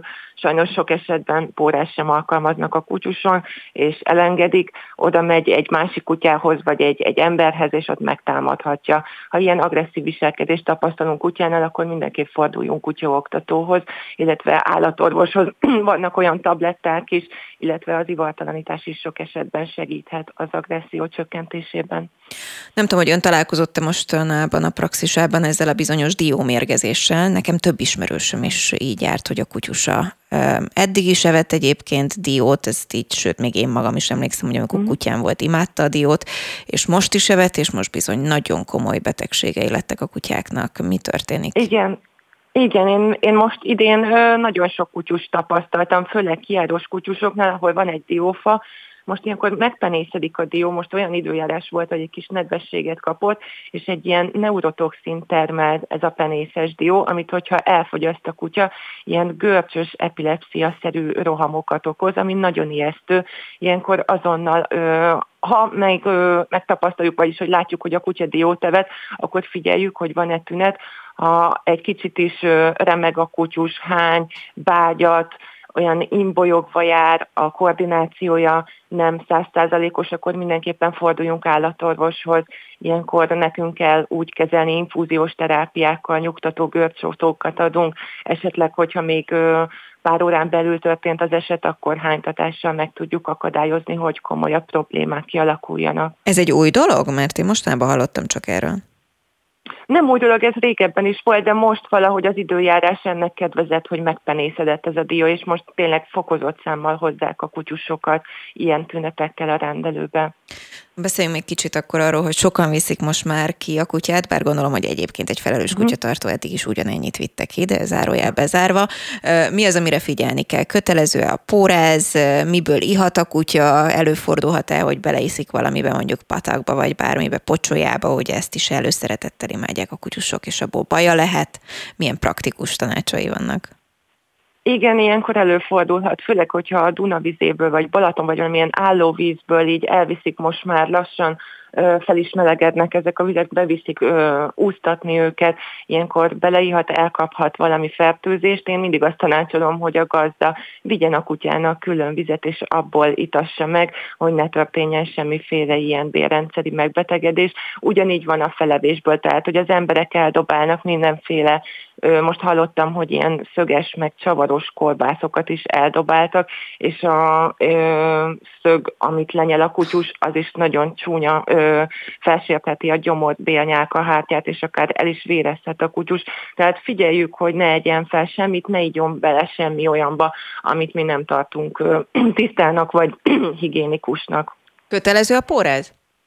Köte- közterületen kötelező a, igen, a póráz és a mikrocsip is úgyhogy ezt ö, oda kell figyelni a tulajdonosnak. Tavasz van, otthon is sokan kezdenek kertészkedni, mindenféle mm, permetszerekkel, meg gyomírtókkal, vagy rovarölőkkel. Mi az, amire különösen figyelni kell, hogyha van otthon házi állat? Hogyha ilyen nyázás és idegrendszeri tüneteket tapasztalnak, akkor azonnal forduljanak állatorvoshoz. Ezek a szerek általában ilyen, idegmér, ilyen idegrendszeri tüneteket tapasztalnak, idegrendszeri tüneteket ö, okoznak kutyusoknál. Tehát, hogyha nagyon erős nyázás, hányinget, imbolygást találunk kutyánál, azonnal fordulunk állatorvoshoz, mert akkor valószínűleg ő megnyalogathatta ezeket a permetőzőszereket. A másik, amiről tavasszal szoktak beszélni, hogy szökik a kutya, mert hogy mondjuk tüzelnek az állatok. Így van-e ez még mindig, és ezt hogyan lehet megakadályozni? Ez így van, sajnos igen, a fiúkutyák hát nagyon szeretnék ilyenkor a nősténykutyát ivarzáskor hát megismerni, és, és ezáltal ő megérzi ezt az illatanyagot, ezt a feromont, amint ilyenkor a nősténykutya ivarzáskor így kibocsát magából. Ezáltal nagyon gyakoriak, hogy megszöknek a kutyusok, találnak egy kis lyukat a kerítésen, vagy ásnak maguknak, kiszöknek.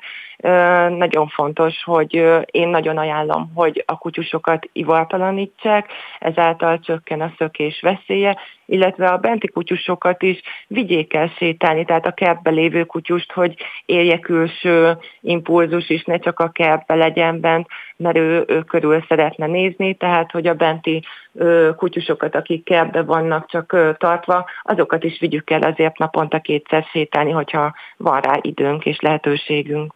No végszóra az ivartalanítás fontosságát szerintem minden állatorvos hangsúlyozza, de mikor? Érdemes. Mikor? Én a korai ivartalanítás hiba vagyok, tehát azt jelenti, hogy három hónapos kortól bármikor a kutya élete végéig el tudjuk végezni ezt az operációt, és én azt ajánlom, hogy még ivarzás előtt ez történjen meg, és ne alakuljon ki ebből semmiféle probléma. Sótonyi Kata állatorvos, nagyon szépen köszönöm, hogy a rendelkezésünkre állt. Én is nagyon szépen Szép köszönöm. Napot. Szép napot. Spirit FM 92.9 A nagyváros hangja. A magyarországi média reklámpiac tavaly 316 milliárd forintra nőtt. Azonban ennek az összegnek az értéke egyebek mellett az infláció miatt a reál értéken 10,8%-kal csökkent, ismertették minap a Magyar Reklámszövetség konferenciáján. Vendégünk a szövetség elnöke Gulyás János. Jó reggelt kívánok! Jó reggelt kívánok! Itt elhangzanak számok, amik egyfelől szépnek tűnnek, másfelől viszont kiderül, hogy ez nem biztos, hogyha mögé néz az ember, hogy annyira szépek. Hogy áll most egyébként a reklám szakma? Mekkora a gond? Hát eh, tulajdonképpen a 2022-es számok eh, egyrészt, eh, ahogy a bevezetőjében is említette, örömre adnak okot, hiszen nominálisan legalább növekedés volt, mondjuk nem nagyon, mert 3,7% az nominális szempontból sem olyan nagy növekedés, de hogyha hozzáveszünk a hivatalos inflációt, akkor ez reál értéken közel egy 11%-os csökkenést okozott.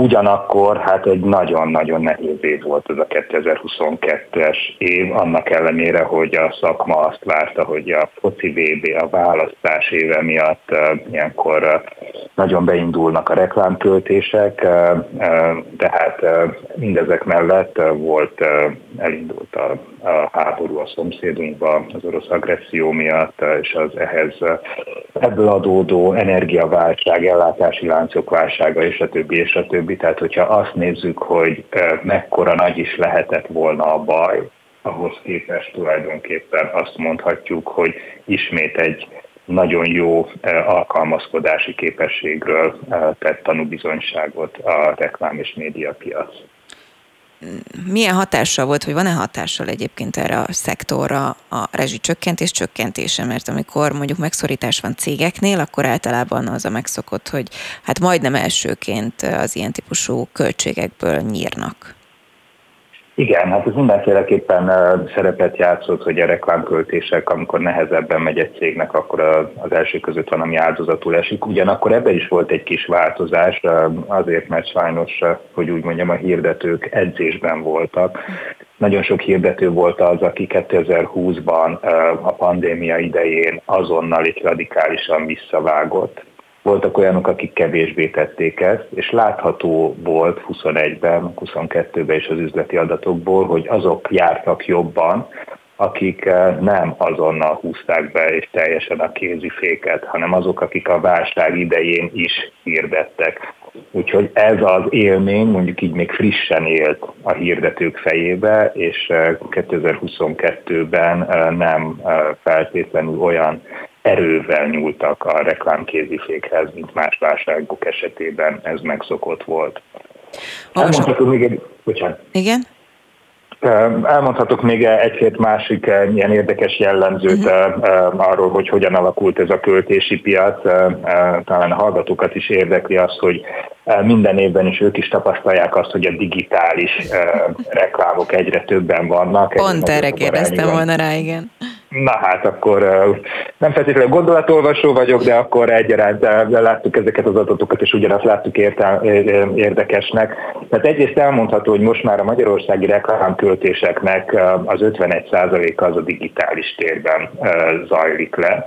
És talán még érdekesebb az, hogy a digitális reklámoknak több mint a kétharmada a globális technológiai platformokon megy, hogy magyarul beszéljek, ez jellemzően a Google és a Facebook persze kisebb mértékben TikTok, többi egyéb technológiai platformok. És így most már az összes Magyarországon elköltött reklámforintnak a több mint az egyharmada, 34 százaléka ezeknek a globális technológiai platformoknak megy. Egyrészt ez egy mérföldkő, ez egy nagyon nagy arány, másrészt hát úgy nagyon el kell gondolkodni mindenkinek így ebből a szakmából. Egyszerűen azért, mert hogy azok a pénzek, amik a globális technológiai platformokon költődnek el, abból nem lesz minőségi magyar nyelvű szerkesztett tartalom és ez úgy komoly kihívást elé fogja állítani hosszú távon a piacot. Ezzel azt mondja, hogy igazából átalakul majd az egész reklámpiac, meg reklámszakma, tehát nem lesznek ilyen nagyon sok millióból forgatott 30 másodperces reklámfilmek, hanem teljesen más típusú lesz maga a reklám tartalom is, amit én fogyasztok digitálisan? Hát ez már most zajlik. Kérdés az, hogy ez az átalakulás, ez vajon meddig tart és hol áll meg. Most, hogyha pont a digitális részének a reklámnak arról beszélünk, és annak a térnyeréséről, azért azt is el kell mondani, hogy 21-ről 22-re ez a digitális rész csak és csupán 4,2%-kal nőtt. Ez azért érdekes, mert gyakorlatilag amióta elkezdtük mérni a digitális részét a reklámtortának, ami persze nagyon kicsi volt mondjuk 20-25 évvel ezelőtt, de minden évben, és évről évre ez nagyon dinamikusan nőtt. Tehát sokkal, most nem tudom ebből felsorolni az összeset, de én úgy emlékszem, hogy szinte minden évben két számjegyű 10-20 sőt, akár 30 százalékokkal nőtt ez a rész, és ez most beállni látszik. Tehát egy kicsit úgy tűnik, mintha nagykorúvá vált volna a digitális rész, és akkor ebből arra lehet következtetni, hogyha így lesz, hogy nem fog nagyon-nagyon radikálisan és sokat változni ez az arány, az az arány, hogy mennyi digitális reklámmal találkozunk, és mennyi mondjuk tévéreklámmal az elkövetkezendő években. Akkor mi az a kihívás, amiről beszélt, hogy komoly kihívással kell szembenézniük? Hát leginkább arról beszélek, eh, hogy eh, eh, mondjuk, hogyha az önök rádiójában elhangzik egy reklám, az segíti azt, hogy ebből önök minőségi szerkesztett magyar nyelvű tartalmat állítsanak elő. Tehát az a hirdetői forint, ami önök felé megy, abból lesz a hallgatók számára egy jó élvezhető tartalom.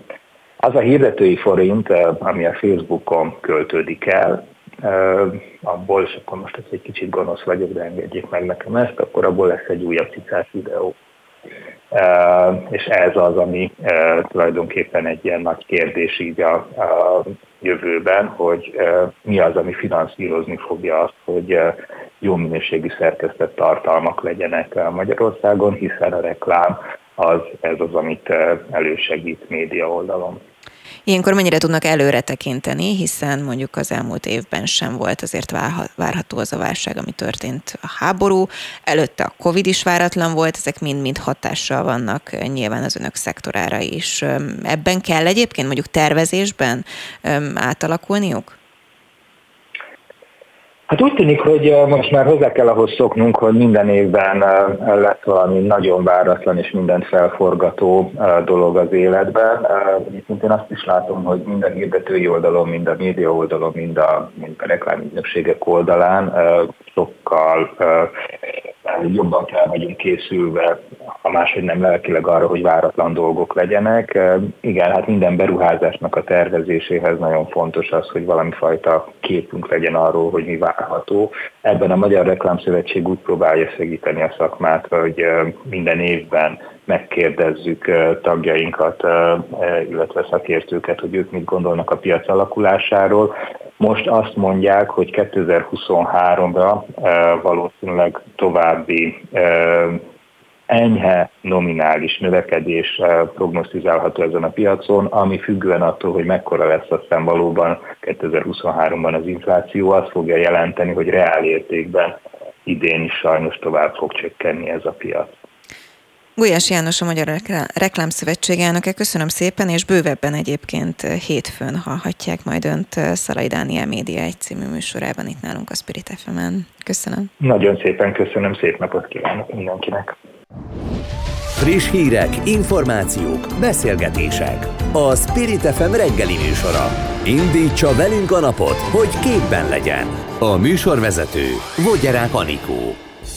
A tekintélyes Guardian arról írt, hogy csökkenteni kellene a világűr fényszennyezését, hisz a csillagászok munkája egyre nehezebb a sok zavaró miniműhold miatt. Éppen emiatt fontolóra kellene venni az olyan alacsony magasságon keringő műholdak betiltását, mint amilyen Elon Musk Starlinkje is. Kislászló csillagászt kapcsoljuk, aki nem teljesen ért egyet a tiltási tervekkel, mondván ő nem asztrodzsihadista.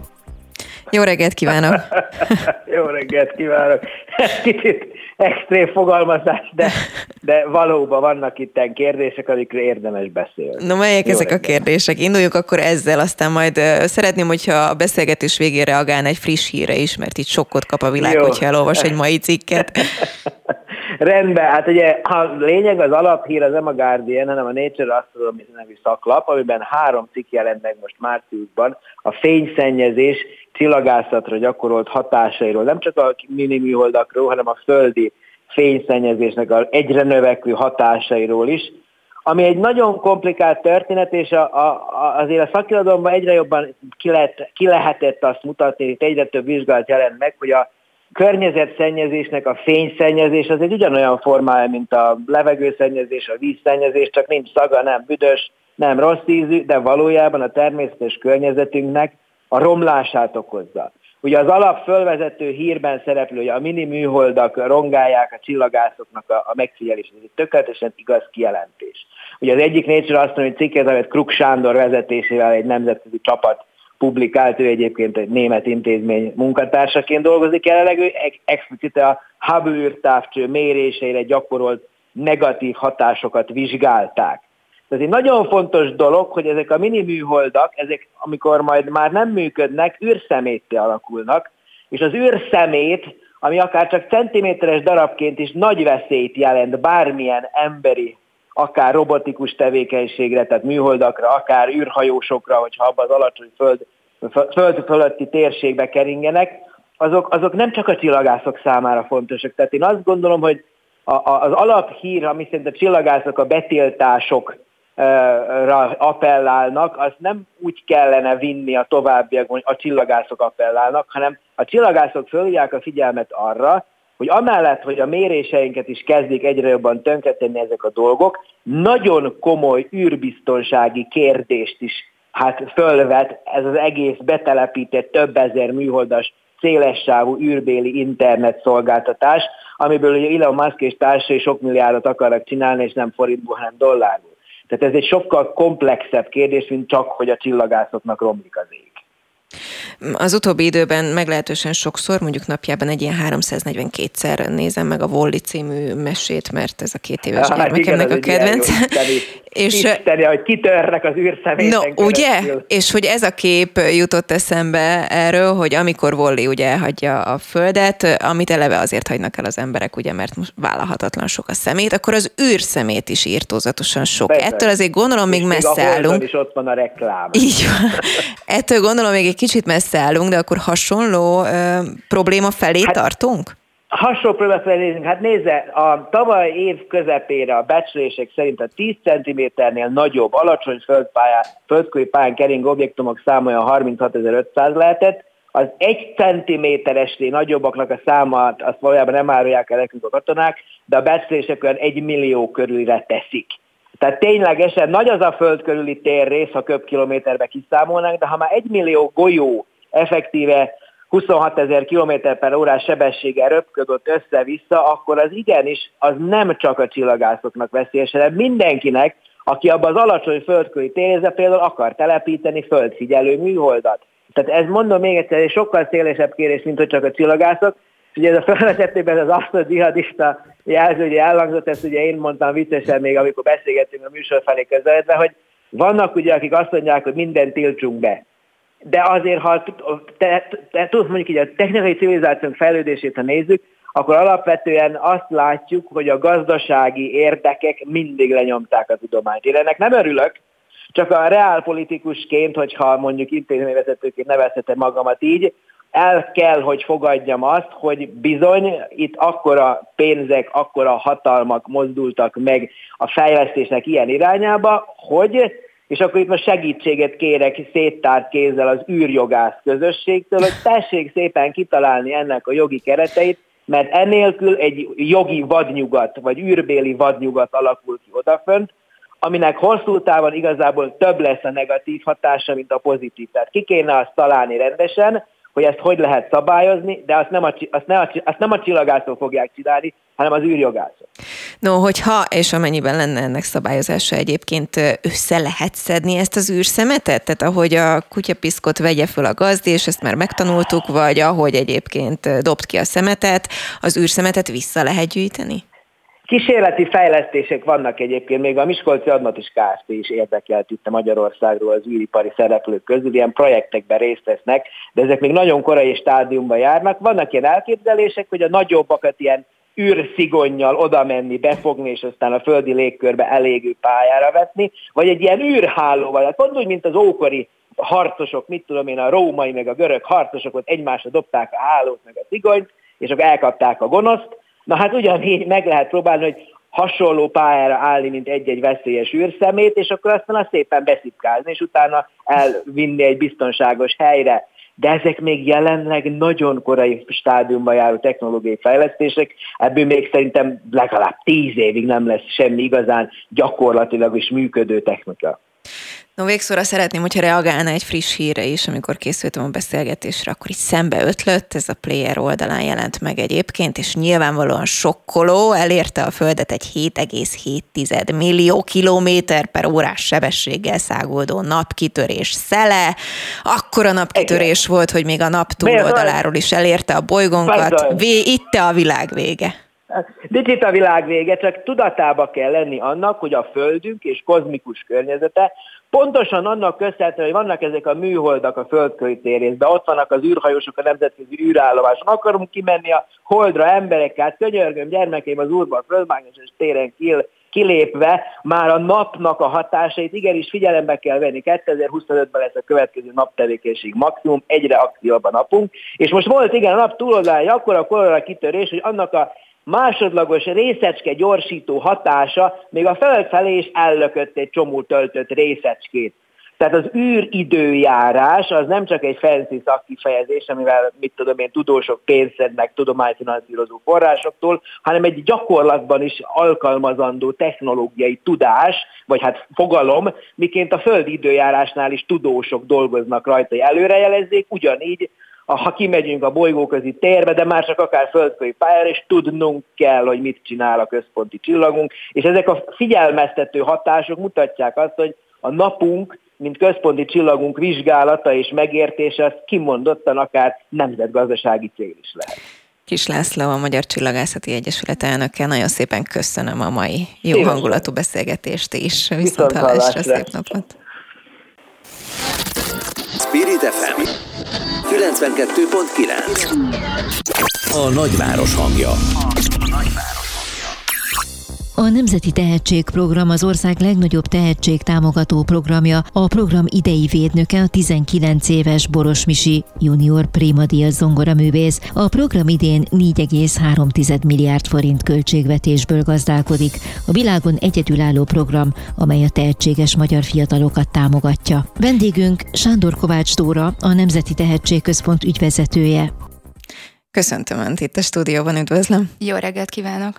És majd kapcsoljuk Boros Misit is telefonon, hogyha minden igaz, aki ugye a fő, fő, fővédnöke lett ennek a programnak az önök felkérése alapján. De előtte egy picit tegyük helyre, hogy maga ez a program, ez milyen alapelvek szerint működik, mit jelent? A Nemzeti Tehetségprogram egy nagy múltú program, 15 éve van már. Az elmúlt években 19 ezer pályázatot tudtunk támogatni 33 milliárd forintból. Úgy épül fel ez a program, hogy az adóbevallásunk során dönthetünk úgy, hogy az adónk úgynevezett második egy százalékát a programra ajánljuk fel. Ezt megtehetjük a 18-23-as technikai számon. Az adófajánlások mellé pedig az, ezeknek az arányában összegyűlt összeget állami támogatás egészíti ki, és így össze ennek a programnak a költségvetése. Minden évben az adott összegre pályázatokat írunk ki, ezek a legkülönbözőbb módon érik el a célcsoportunkat, ezekre a pályázatokra lehet közvetlenül, közvetetten pályázni egyéneknek, szervezeteknek, és így tudják megvalósítani a tehetséggondozó programjukat. No igen, kik azok, akik, akik jelentkezhetnek, és hozunk esetleg példát, hogy milyen típusú pályázat az, amire lehet jelentkezni, minek kell megfelelni. Nagyon összetett a pályázati forma, de ez azt jelenti, hogy nagyon sok mindenkit elérünk, tehát nagyon sok embernek van lehetősége jelentkezni. Alapvetően programokat, közösségeket, iskolákat, egyesületeket, civil szervezeteket támogatunk programjaink, programjaink nagy részében. Ők tudnak mindenféle tehetséggondozó programokkal pályázni, de van arra is lehetőség, hogy közvetlenül az egyének, a gyermekek jelentkezzenek, ilyen ösztöndi lehetőség a Nemzet Fiatal Tehetségeiért ösztöndi program, ott pedig a fiatalok konkrét ötleteikre, terveikre vagyunk kíváncsiak, és arra kapnak közvetlenül támogatást. Vannak anyagi jellegű támogatások, illetve vannak eszközjellegű támogatások, illetve vannak saját programjaink, amivel segítjük a fiatalokat. Idén a fókuszban a közösségek vannak, úgy tudom. Mit jelent egy közösség életében egy ilyen típusú támogatás? Egyáltalán körülbelül milyen összegről van szó? Mit valósíthat meg egy közösség egy, egy ilyen pályázat kapcsán? Mekkora segítség ez a program? Mhm. Hát nagyon sok közösségről beszélünk, és nagyon nagy különbség is van a különböző programok között. Úgy, úgy fogalmaznék, hogy mondjuk egyéni pályázatok esetében mondjuk 100 ezer forint az a minimum, amit egy pályázat során meg lehet kapni, de közösségi programoknál programtól függően több millió, több tízmillió forintot is lehet a, a programra a pályázat során elérni. A közösségeknek ugye nagyon nagy szerepe van a tehetséggondozásban, mert a tehetség az egy, az egy, ez egy összetett folyamat, a tehetséggondozás egy összetett folyamat, tehát nem elég megtalálni a tehetséget, ami nem egy könnyű feladat, de utána az élet útját végig kell kísérni, a tehetség kibontakozását végig kell kísérni. Ebből is látszik, hogy ez egy több szereplős folyamat, tehát is szükség van lelkes tanárokra, szakemberekre, segítő kortársakra, akik segítik egymást. Ezért is gondoltuk úgy, hogy a közösségek szerepét szeretnénk idén hangsúlyozni. Mindjárt meg beszélünk arról is, hogy mi alapján esett a választás egyébként idén mondjuk Boros Misire, de előtte egy nagyon picit meséljen nekem arról, hogy maga a folyamat az hogyan történik. Minden történet egyedi, ezek szerint igazából, ha közösségről, ha egyénről van szó, nem egy egyszerű mentorálási programról van itt szó. Nem, van olyan része is de a legkisebb matematika versenytől kezdve a legkomplexebb vállalkozás fejlesztő inkubációs programig szeretnénk minden szinten segítséget nyújtani. Tehát nem összehasonlítjuk egymással, hanem mindenkit a saját útjához mérjünk. Na majd mesélünk történeteket is. Miért Boros Misi lett az idei fővédnök? Hát szerintem, ha meghallgatjuk Misit, akkor egyértelmű lesz a válasz. meghallgatjuk, ha mindjárt megszólalhat, Igen. vagy meghallgatjuk a zenéjét? Mind a kettő. Tehát a zenei tehetsége az az egyik rész, az is önmagáért beszél, de Misi személyisége az is önmagáért beszél, tehát olyan lelkesedéssel tudja átadni az üzenetet a fiatalok felé, úgy, hogy korosztályban nagyon közel áll hozzájuk, ami példaértékű, és szeretném itt tényleg kiemelni azt a szorgalmat, ami, amit Misi minden nap beletesz ebbe a folyamatba. És ha minden igaz, itt van velünk tele- telefonon Boros Misi. Jó reggelt! Jó reggelt kívánok, szervusz! Na mit jelent neked egy ilyen fővédnökség, amikor megkeresnek egy ilyen gondolattal, egyébként gondolom számtalan ö, ilyen típusú megkeresésed van most már, hogy gyakorlatilag ugye felnőtt vagy, ö, egy ilyen típusú ö, fővédnökség cím. Neked mit jelent, miért fontos? Nekem ez egy óriási megtiszteltetés, hiszen ez egy fantasztikus program, és valóban kortársakhoz szólhatok, és ez mindennél fontosabb. Ezt azt hiszem nyugodt szívvel mondhatom, hiszen nekem mindig is fontos volt az, hogy a klasszikus zenével, illetve azzal, hogy valaki odaül tényleg legyen az a hangszer, vagy legyen az a tudomány, sport, bármilyen terület, és mindent odaadva tudjon valami olyat nyújtani, amivel azt hiszem, hogy segíthet. Nem csak önmagán, hanem a társai is, illetve alapvetően a társadalomban valamit tud nyújtani. Úgyhogy ez nekem nagyon fontos, hogy ezt meg is tudom mutatni, hogy munkával, illetve hát, hogyha hivatásnak tekintjük, akkor ezzel a küldetéssel áról bére lehet jutni.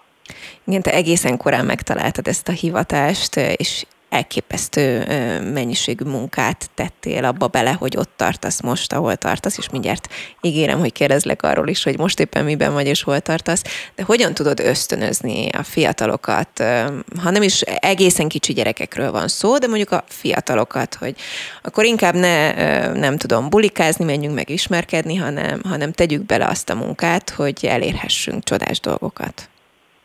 Igen, hát Szerintem erre egyszerű a válasz, legalábbis én úgy érzem, hiszen e- ez a program is ezt megmutatja. Tehát számos reklámfilmet, nem is ez a helyes szó, ismertető videót forgattunk, ahol van, hogy, hogy egészen pici faluba jártam, vagy éppen egy nagyvárosnak a fizika laborjában, és meg tudtuk azt mutatni, hogy nagyon-nagyon hasonlók, hasonlók ezek a területek. Legyen az lovas sport, legyen az például valóban egy kísérlet, vagy éppen a könnyű zene. És ott is meg tudtam mutatni, nem csak mutatni, hanem beszélgetni a fiatalokkal, hogy igen, azzal, hogy gyakorolnak például, mert úgy nincs eredmény, hogy reménykedünk, hogy gyakorlás nélkül is lehet sikert elérni. Ilyen azért nem létezik, és ezt én is szavakkal is át tudtam adni, nem csak azzal, hogy esetleg a játékommal ezt közvetítettem, tehát ez egy nagyon-nagyon érdekes élmény volt, és azt hiszem, hogy a videókon is ez maximálisan átjön, hogy bizony ez, ez fontos. És itt te most éppen merre jársz legutóbb? Pár napja láttam, hogy Kanadából jelentkeztél be. Éppen mire készülsz? Milyen feladatban Igen, vagy? nem unatkozom. Sok a koncert, külföldre is járok, hazánkban is sokfele koncertezhetek, úgyhogy áprilisban Budapesten is fogok majd játszani, utána pedig most már lassan-lassan közeledünk a nyárhoz, és nagyon izgalmas projektekben is részt vehetek úgyhogy ez erről majd lesz hír, és nagyon örülök, hogy sokfele járhatok. Boros Misi, nagyon szépen köszönjük, hogy a rendelkezésünkre álltál telefonon. Én is és folytatjuk még itt a beszélgetést a stúdióban egy nagyon kicsit. Misi talán az egyik legjobb példa szerintem, akit tényleg az egész ország ismer, és szerintem sokan mondhatjuk azt, vagy mondhatják azt, hogy a komoly zene szeretetét neki köszönhetik, hiszen a pici boros Misi, aki mindenki cukia volt, olyan elképesztő módon adott elő különféle klasszikus műveket, amitől szánktátva maradt. Ő egy példa. Mindenki lehet ilyen tehetség egyébként ebben a programban, vagy mi a program célja? Gondolom nem az, hogy mindenki boros misi legyen, vagy hasonló kvalitású. Nem, egyáltalán nem ez. Az a célja, hogy mindenkinek megtaláljuk a saját egyénre szabott tehetség útját, ezt így tudnám összefoglalni. Tehát elsődleges célunk az, hogy ne hagyjunk elveszni tehetséget, tehát hogy megtaláljuk őket, utána pedig mindenkit egy egyénre szabott tehetséggondozásban vezessünk, hogy, hogy hasznosulni tudjon, meg tudjon mutatkozni a, a tehetsége.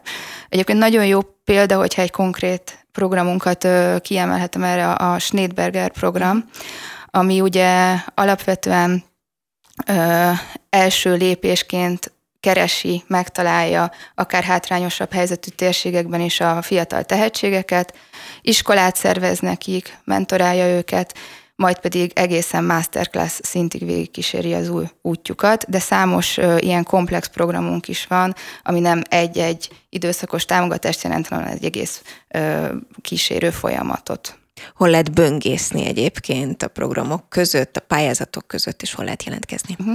Az emet.gov.hu oldalon lesznek a pályázatkiírások megtalálhatóak tavasszal, és egyébként pedig a Nemzeti Tehetségprogram felületeit nézzék Facebookon, illetve honlapon is megtalálják az infókat. Sándor Kovács Dóra, a Nemzeti Tehetségközpont ügyvezetője, köszönöm szépen, Én hogy a vendégünk köszönöm. volt. Viszontlátásra! Böngésző. Mivel foglalkoznak a vezető internetes portálok? Hogyan találnak egyes híreket? Mire kattintanak a legtöbben? Böngésző. A Spirit FM reggeli műsorának online lapszemléje. Címlapsztorik, értekezések, izgalmas információk. Böngésző. Hazafi Zsolt szerkesztővel, jó reggelt! Szép jó reggelt, két hírt hoztam. Kettőt? Azért, kettőt Mert egyet igen. már lelőttem, nem? A napkitöréses hírt. Hát igen, azt azért nem tudom a, a, a csillagász urat überelni. Na mi ez a kettő? Mert hát Ugye? az egyik, egyik az, hát nagyon jó a, az, Kis az van, hogy, a legjobb hogy, interjú alany ever. Hát, meg valahogy be kéne oltani nagyon sok fizika-kémia tanárba, mert olyan izgalmasan beszél. olyan izgalmasan beszél ezekről a dolgokról, hogy, hogy, hogy, hogy így, így elmennék csillagásznak. Ugye? Tehát, hogy de amikor ebből nekem dolgozatokat kellett írni, akkor valamiért, akkor nem a csillagász vonalon gondolkodtam, tehát, hogy de nagyon jó, amikor valaki egy dolognak, egy munkának a, a, a szenvedélye, szenvedélyes űzője, és annyira izgalmasan tud róla beszélni, hogy tényleg én nagyon kedvelem az ilyen embereket, például a madarászokat, akik ja, a madarakról hát tudnak Orbán beszélni. Zoli. A, a csillagászt, aki a, a, a, a gyönyörűen beszél a, a világűrről, tehát ugye, nagyon kedvelem az ilyen embereket. Tudod, sok szóvivő egyébként így nőtte ki magát, Hangazoli is egyébként, ugye, aki az állatkertnek volt a szóvivője, most már kommunikációs vezetője, hogy annyira élvezettel tudott beszélni erről, de az Orbán Zoli ugyanígy egyébként a Madártani Egyesületnél lett igen, igen. hirtelen szóvivővé kinevezve, mert egy izgalmas forma volt. Na jó, hagylak szóhoz jutni, milyen két hírt hoztál? Két hírt, az egyik az engem nagyon-nagyon meglepett, és szerintem téged is meg fog lepni, mert én ezt nem tudom elképzelni, hogy 107 macska 73 négyzetméteren, Yes, ez a Blikben is pörög ez a hír, meg a telex.hu-n is, és a másik az, ami, ami e, tegnap történt az ATV-nek az élő stúdiójában. Igen, és ezt nagyon, olvastam Nagyon izgult mindenki, és e, ugye az ATV-vel mi nagyon közeli szomszédságban itt, vagyunk, itt van uh-huh. mellettünk, és hát nagyon-nagyon sok telefon érkezett, hogy mi történt Kismeledek Józseffel. Hogy van? Kezdjük nagyon jól van, legalábbis a, most az Index ki is rakott egy videót erről, hogy hogy történt az egész, és hát Bodac Balázs a műsor szerkesztője nagyon profin helyt állt, tehát azonnal odaszaladtam, amikor látta, hogy rosszul van, és hát írja a naphíre.hu belső információkról, hogy már ott beszélt, meg viccelődött, tehát hogy, hogy jól van, elvitték egy kivizsgálásra, de hát élőadásba csuklott össze.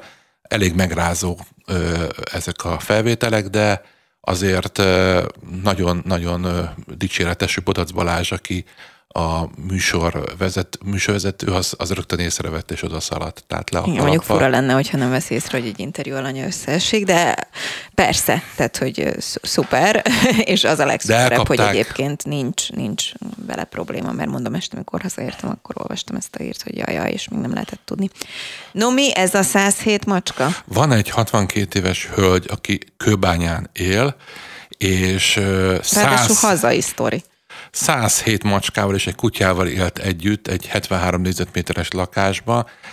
A segítő angyalok Facebook oldalon vannak képek arról, hogy elképesztő, nem tudom, hogy hogy lehet így élni, és ugye a, a lakóközösség már régóta panaszkodott arra, hogy hát a macskákkal nagyon komoly baj van, és hát kiszálltak az állatvédők, elvitték, súlyos betegségek voltak a macskáknak, ö, gyakorlatilag talán még Szerencsétlen egy... állatok. Igen, igen, igen. A segítő angyalok nevű állatvédő csoporttagja szerint még a szekrényben is találtak egy mumifikálódott macskát. Most képzeld el, ha egy ilyen szomszédod Isten. van, aki ö, ilyen körülmények között tart 107 macskát, amelyek nyilván nyávognak, szaguk van, hát nem tudom, szóval kicsit érdekes ez az ország, tehát azért vannak fura emberek, egész, egészen meglepő. Uh, uh, jó, hát ez nem tudok valami vicceset. Ja, igen, mert te macska rajongó vagy. De hát ezt elképzelni nem tudom, tehát hogy uh, jó, igen, tehát hogy uh, no comment. Hazafi Zsolt, nagyon szépen köszönöm a mai adás szerkesztését, Kátai Kristóf kollégámnak pedig a technikai segítségeket, önöknek pedig nagyon szép napot kívánok. Holnap Lampi Ágnes várja önöket az aktuálban, viszont hallásra.